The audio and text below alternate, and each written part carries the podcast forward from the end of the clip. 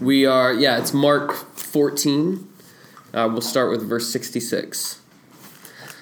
Uh, so, Mark, like many of the other Gospels, is going to spend um, a good chunk of the time just in the last um, week of Jesus' life. So, if you kind of flip back, you'll see that Mark 11 is the place in the book of Mark where it starts off. So, Mark is going to be dedicating almost a third of his book um, to the last week of Jesus' life. Matthew is going to devote 25% of it. John is going to devote, um, I think it's 40%. So a lot of the stuff that Jesus is saying um, is recorded, but also like almost like a, a, blow by blow, um, particularly in, in, Luke, gives us a really in detail of that. Um, Mark uh, does as well. It's just a shorter book in general and is not nearly as descriptive all that to say, we're going to read what is a very, very well known part of um, the gospel story of Jesus' last week and really his. His last night here on earth before the resurrection. And we did talk about this a couple of months ago, and I don't have a lot more to say about what we already said. That does not mean it's not good for us to hear again, though. Um, so we are going to read about how Peter disowns Jesus. So starting verse 66 of Mark chapter 14. So while Peter was below in the courtyard, one of the servant girls of the high priest came by. When she saw Peter warming herself, she looked closely at him. You also were with that Nazarene Jesus, she said. But he denied it. I don't know or understand what you're talking about, he said, and went out into the entryway. When the servant girl saw him there, she then again she said again to those standing around, This fellow is one of them. Again he denied it. After a little while, those standing near said to Peter, Surely you're one of them, for you are Galilean. And the other um, Gospels it will say, For your accent gives you away. He began to call down curses on himself, and he swore to them, I don't know this man you're talking about. Immediately the rooster crowed the second time. Then Peter remembered the word Jesus had spoken to him Before the rooster crows twice, you will disown me three times. And he broke down and wept. All right, that's our passage for the day. Um, so, one of the things that we talked about a couple of months ago is so this is a very, like, it's not uncommon that with lot with a story that you hear a lot in church. Um, this is like I mean we always we hear this every Easter. Um, you hear uh, this oftentimes talked about like Jesus' ability to forgive and see the best in people because then in John we have this amazing picture of how Peter is restored. So it's the restoration of Peter. And in the same way that he denies Jesus three times, he then is restored three times, where Jesus says to Peter, Feed my sheep, feed my sheep. No, really, feed my sheep. Um, and like it's just a, like if you grew up in church, if you've been around church, this is probably something that you've heard a lot.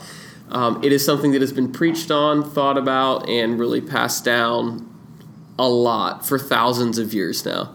Um, and oftentimes, what happens when you have things like that is there are there are thoughts that go along with that that actually aren't in the Bible. Um, and so, like, and this is just normal, right? I mean, like, this is just the way that humans do it. Like, what we will oftentimes do is attribute things to stories.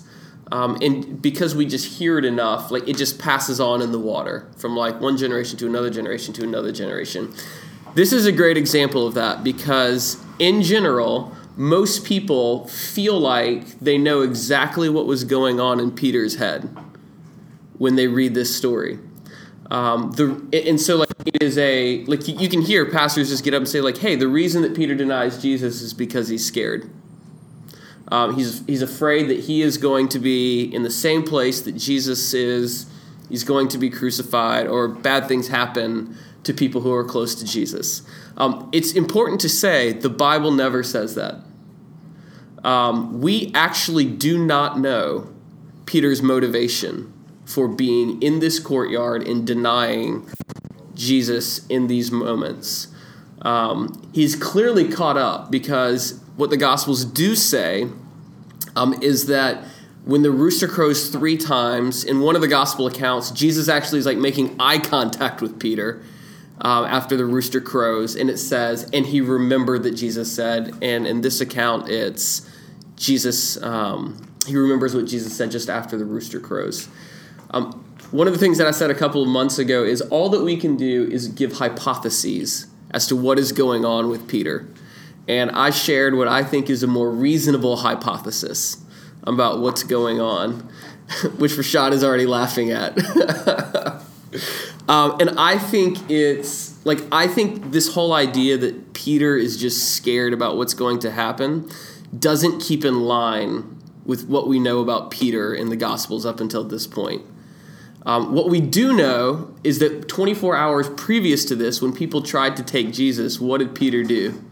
He, he took out a sword and he chopped off the servant, the high priest's servant's ear.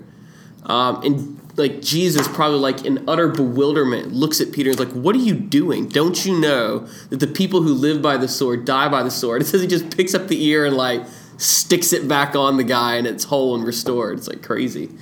Um, like that, like we, that's a Peter we know. We know a Peter who gets out of a boat in a storm and walks to Jesus. Uh, we know a Peter who is constantly brazenly saying things that no one else is willing to say. Um, in one occasion, like, you're the Christ, you're the Son of the living God, and probably the same day, maybe the next day, saying something that makes Jesus so angry. He says to Peter, Get behind me, Satan, for you do not have in mind the things of God, but the things of men. I mean, like, there is a there's a brazenness, a brashness, a courageousness to Peter that seems to be strangely missing from the hypothesis that like he was just really scared. Like if he was really really scared, he would have been like the other disciples who weren't there.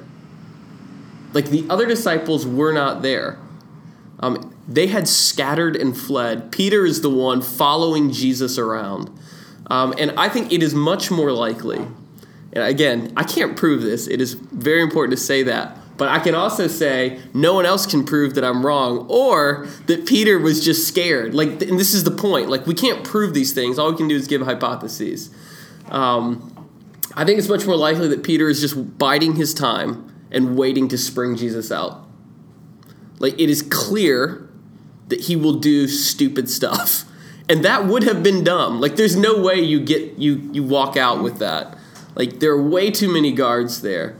But we also know that Peter does not always do the smartest things in the world. He got out of a boat and walked on water. That is not like a wise thing to do. I mean, he does it because Jesus tells him to. What what we know more than anything else is Jesus is Peter's unflailing um, commitment to Jesus and who he was. And sometimes that commitment produces really stupid things in him, um, which again is really important to show. Like, it's not just the words of Jesus or the works of Jesus, but the way of Jesus that we're committed to. There's a way of following Jesus. And so when Peter takes out the knife or the sword, chops off the servant's ear, the thing that he says is like, hey, those who live by the sword will die by the sword. My way is not to like produce the will of God by taking out a sword and stabbing someone. Like, that's not the way of Jesus. Um, in the same way, the way of Jesus is not like spring Jesus out. Um, because what Jesus is constantly going to say, I mean, we say this probably like three times a week. I'm only going to do what I see the Father doing. That's all I'm going to do. John 5 19, I'll only do what I see the Father doing. This is what the Father is doing. And in Mark 9, it says that he, he sets his face towards Jerusalem It's like, I will not be deterred. I am going here for a cosmic purpose. And once again, what it is that Peter is doing is, if, if this hypothesis is right, is trying to like spring Jesus out, which sounds really good and exciting, and you can make a really good film on that, but it is not what God was doing. He was meant to actually go through everything he was going through.